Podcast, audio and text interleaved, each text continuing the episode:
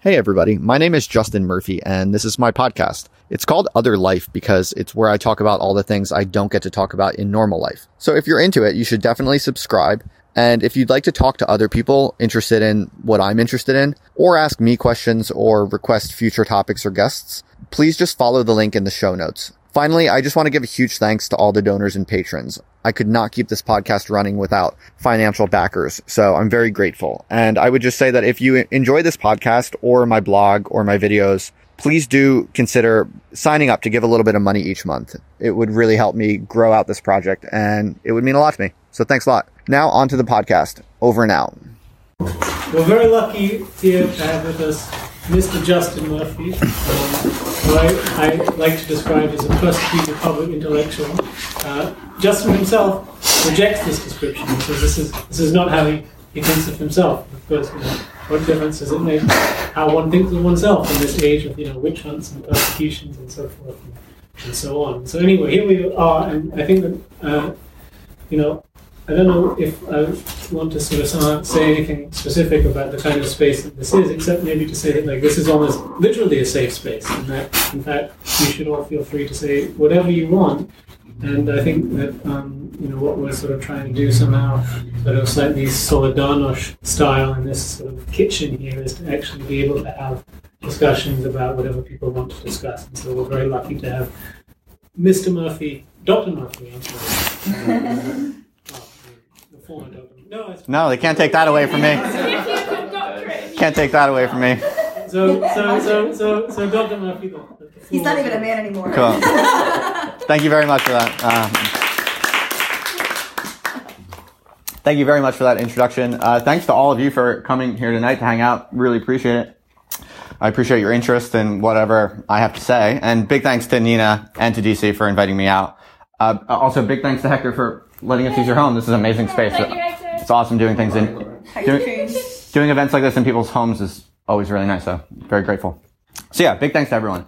So what I'm going to talk about tonight is honesty, and I'm going to try to make the case that honesty is. I'm going to try to use it as a technical term. I'm going to actually try to make the case that honesty is actually a, a very particular kind of political operation. There's a mechanism involved. There's a certain philosophical and uh, sophisticated way of understanding honesty as a particular kind of political practice uh, that has been understood actually throughout mo- the history of Western thought. It's actually been a recurring idea.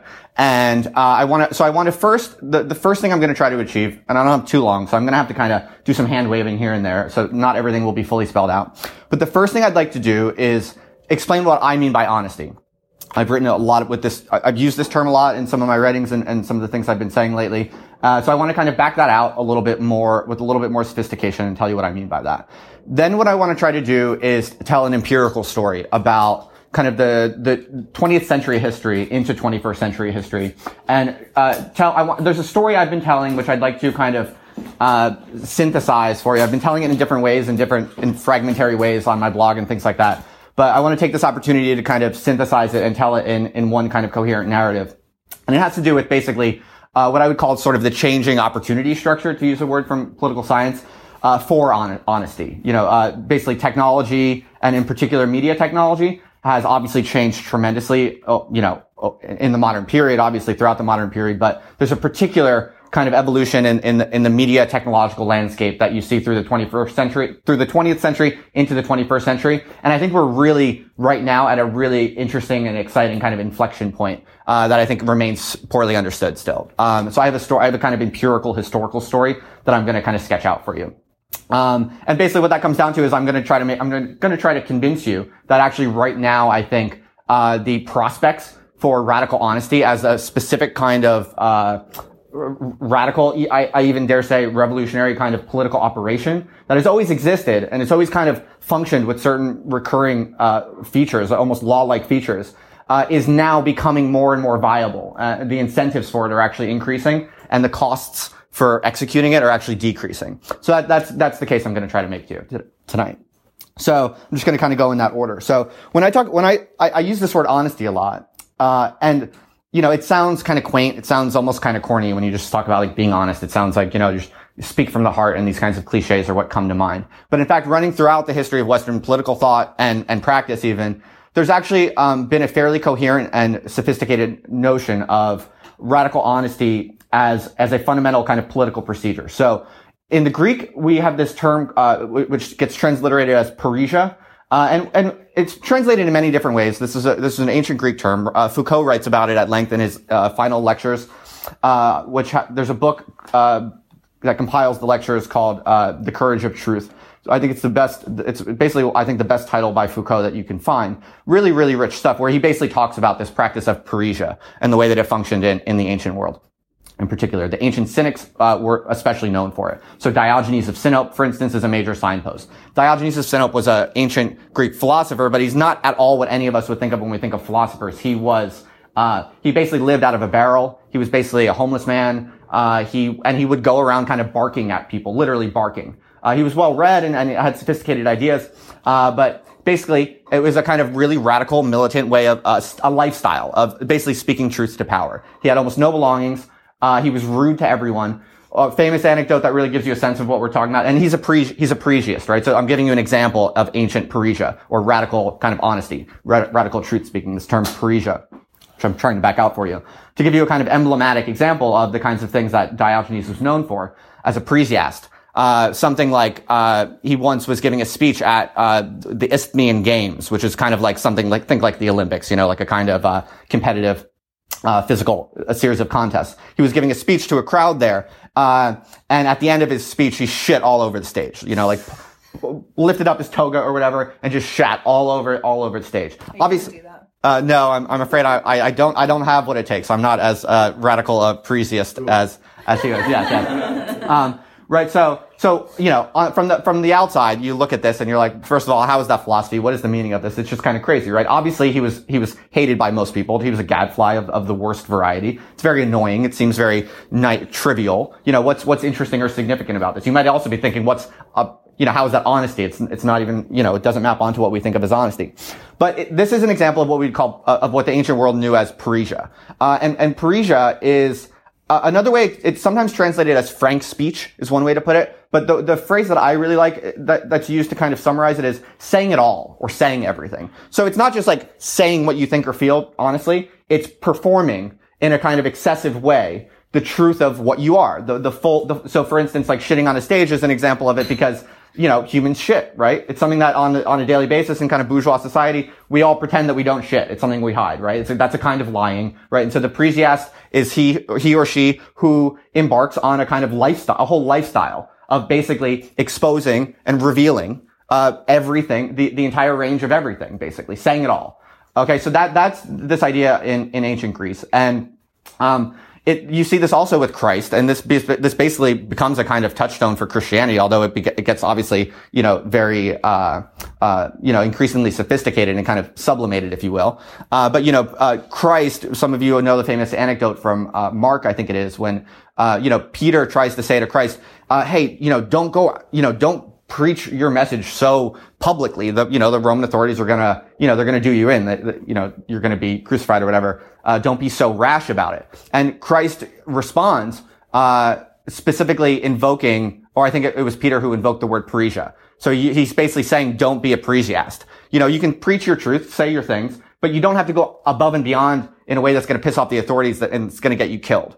All right so um, they, they use specifically that same word, Parrhesia, right? Okay, so I'm just kind of sketching for you the kind of uh, ancient antecedents for this. Uh, and it runs all the way, all the way up through, I would argue, you see it even in like the better strands of, of radical feminism, like the, in, the good insights that, that, that are to be found in contemporary feminism, like such as consciousness raising. You know, there's this kind of, uh, rediscovery that in fact, like when you get into small groups and you allow people to be radically honest and, and share it all, uh, fu- fundamentally positive and transform- transformative things uh, do occur. It's a, it's a mechanism, and it's a, it's a reliable one that that that works. So so that's this that's what I that's when I say honesty. That's what this is what I'm referring to. This kind of ancient practice of parrhesia, which involves a kind of excessive, um, just laying bare. It's not something fancy. It's not like revealing the truths of you know scientific truths or philosophical truths that are particularly impressive or sophisticated. It's just it's a lifestyle of of just not hiding things, not sugarcoating things, and being kind of as excessively uh, sort of revealing or unconcealing as possible. Um, and so Foucault analyzes this and really kind of shows how uh, it's a very particular political practice. And in fact, he argues that it's actually a, it's actually a recurring mode of revolutionary politics. It's a way of being revolutionarily militant. And it has a particular logic in which it actually really, I would argue that Parrhesia is perhaps the only known method we have in terms of a, a, a concrete uh, technique that we know that is demonstrably effective for kind of transforming the social fabric. In, in short, it's a, it's a genuinely radical or revolutionary political tactic where individuals and groups can actually uh, follow certain principles and transform society at large in what in a way that maps onto what most of us think of as like revolutionary politics, like trying to change the world, trying to change society. We don't actually know how to do that very well, as the history of radical movements shows. But I would argue that this is one specific and and, and kind of demonstrable technique that has that effect. And in, in, in, the ancient cynic, in ancient cynicism, that effect is kind of described as defacing the currency. This is a phrase that Diogenes was famous for. Um, this idea, because the, I, so this is the basic logic, and then I'm going to move on to the kind of empirical story. I've been told I have about 20 minutes. So I don't want to abuse that. Yeah, no, it's Okay, cool. Um, so, so, so the idea is that this is a, a real mechanism because it, it quote unquote defaces the currency. And basically what that means is that when, so, I mean, look, all of, you know, bourgeois society is based on lies, right? It's actually, it's actually a kind of foundational component of, of, of modern society that we become civilized manners. I mean, what we call manners, right? Like functioning and, and, uh, you know, in a, in a modern society basically is defined by this division between the front stage and the backstage. You know, we have our public selves and then we have all of the things we think and feel and do on a daily basis that are hidden, right? So living in public in a modern bourgeois society is systematically lying all the time in, in some basic sense. Uh, it's so, we've so naturalized it that we don't even see it as lying, but that, that is basically what it is. Um, and so, uh, because that is why such kind of like stupid and idiotic hysterical, uh, nonsense can kind of proliferate. Uh, whether it be like modern bureaucracy, you know, like the, the idiocy, just the sheer patent nonsense that you get at like the average bureaucratic workplace today. The directives that literally make no sense. It's just, it's just a proliferation, um, a kind of growth or multiplication of just sheer nonsense, like, and, and, and, and, and, and uh, basically, you know, lies and misdirections. That is in, because in some sense, modern society is itself structured foundationally on the split between the, the, the, you know, the front stage and the backstage. Okay. Um, so de- this idea of defacing the currency, it's a, the reason it's a, a, a serious and sophisticated kind of political operation. Radical honesty is a political operation is because what it basically does is when someone uses their life to basically not just say something that's true, but to live in a way that is fundamentally, um, uh, excessive. It's constantly kind of showing all the things that are hidden, right? Uh, it has the effect of devaluing all of the things that people pretend to value, like, you know, all, all the bullshit, basically, all the, all the fake values, um, get devalued. They get revealed as counterfeit, Foucault says. They get shown to be the false coin that they really are. Um, and the Parrhesiast in their excess, uh, shows basically, um, that there is another kind of life that is possible. Uh, the other life, which is the true life, Foucault says. The Parrhesiast kind of reveals that and makes it, and makes it palpable. It makes it attractive and, and visible and kind of irresistible in a way. And it constitutes its own kind of power. It often also tends to generate its own community around that kind of radical, Parrhesiastical kind of uh, excessive lifestyle. It, it tends to generate its own independent, authentic, uh, kind of organic community that potentially can be more truthful and, and, and, uh, I, I, would say, you know, to use a word from kind of the, the radical left tradition, I would say, you know, emancipated or liberatory kind of community, uh, kind of naturally emerges in, in, in the, the, the, uh, embodiment of this kind of like radical Parrhesiastic act. Okay, so that's just a summary of this, this idea of Parrhesia or radical honesty, I like to say, as, um, a political mechanism that has been, uh, with us throughout the history of Western civilization and, and often quite explicitly understood in the times and places in which it arises. Although, of course, it's always, you know, a, it's always a kind of fringe, um, under, underground kind of current. Um, obviously with Christianity, it kind of explodes in this kind of, uh, extraordinary movement, but, but yeah, so, so that, that's, that's what I mean by honesty.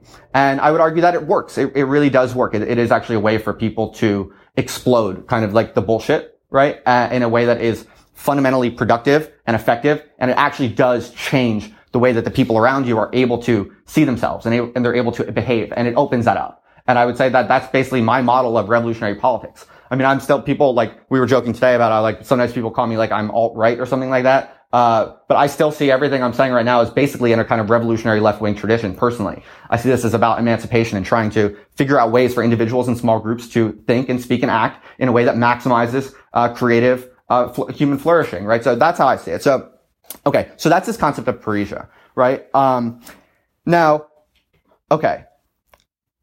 Obviously, uh, any political technique, uh, has, can be more, made more or less uh, available. It can be, it can be, you know, the probabilities of it succeeding or the probabilities of it being suppressed can increase or decrease depending on different background variables, right?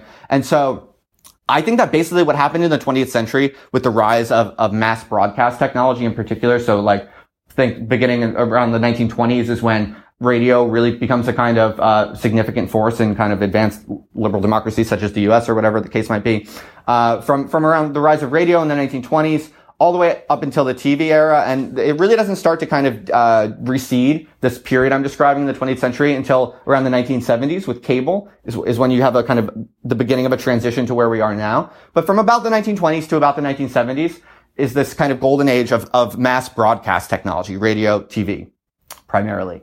Um, and this was basically the contention I'm going to put to you is that this was basically uh, a catastrophe for truth telling and and per, and for this for prospects of Parrhesia as as a political kind of uh, feature of of of life today. And the reason is I think pretty easy to see.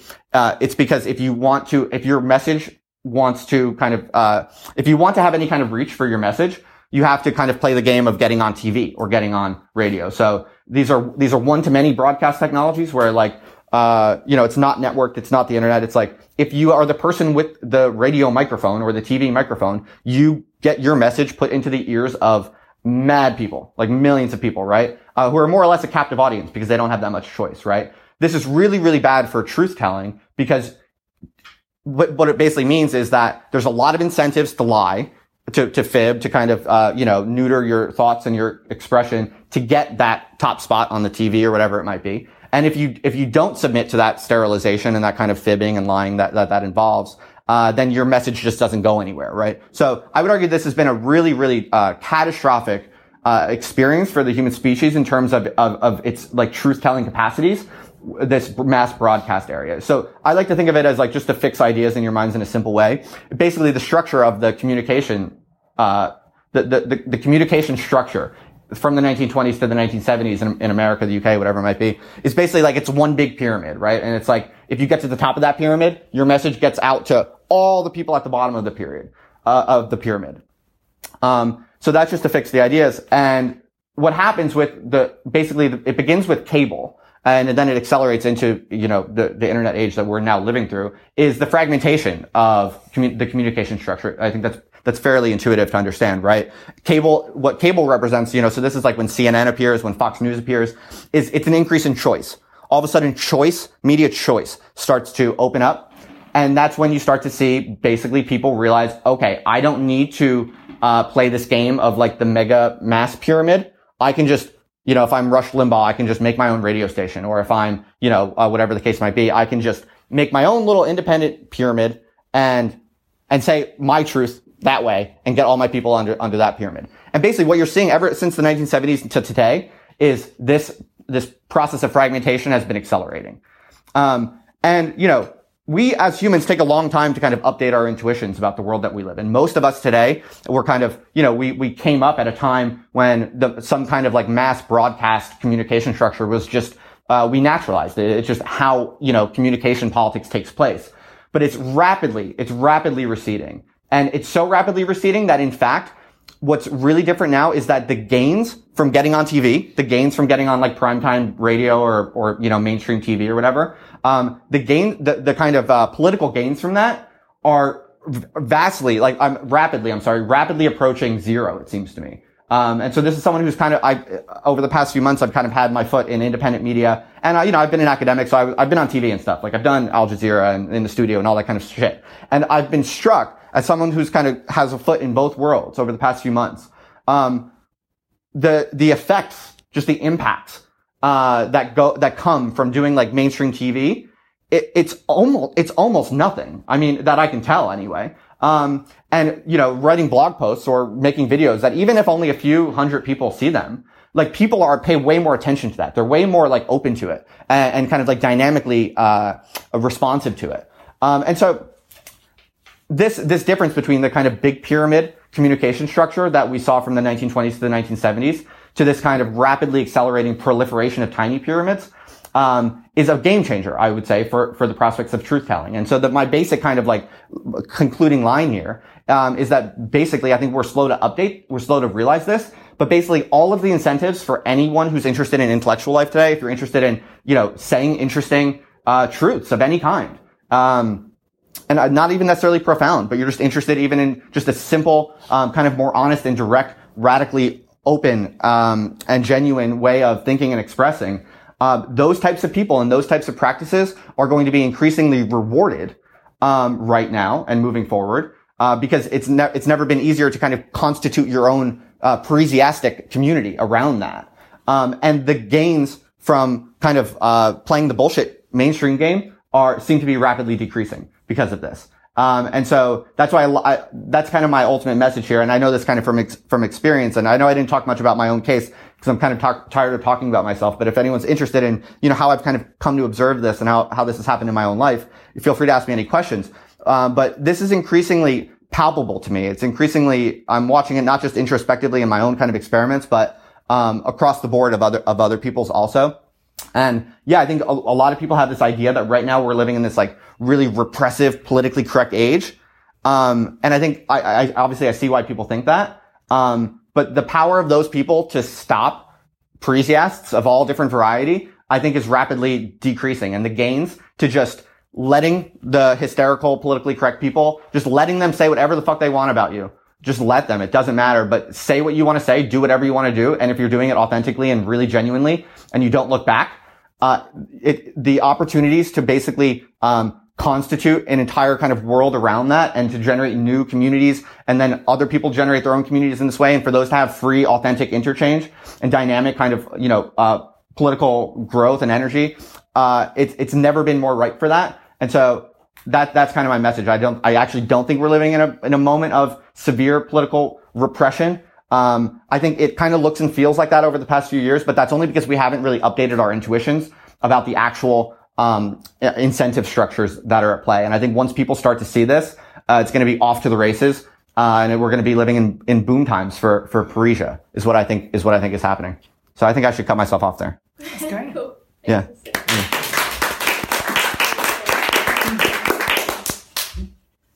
Hey everybody, thanks for listening. If you thought that was cool, then don't forget to subscribe and it would be even cooler if you left a review. I'd appreciate that. And yeah, just to learn more about what I'm up to, you can check out theotherlifenow.com. That's all. And I will see you around the internet.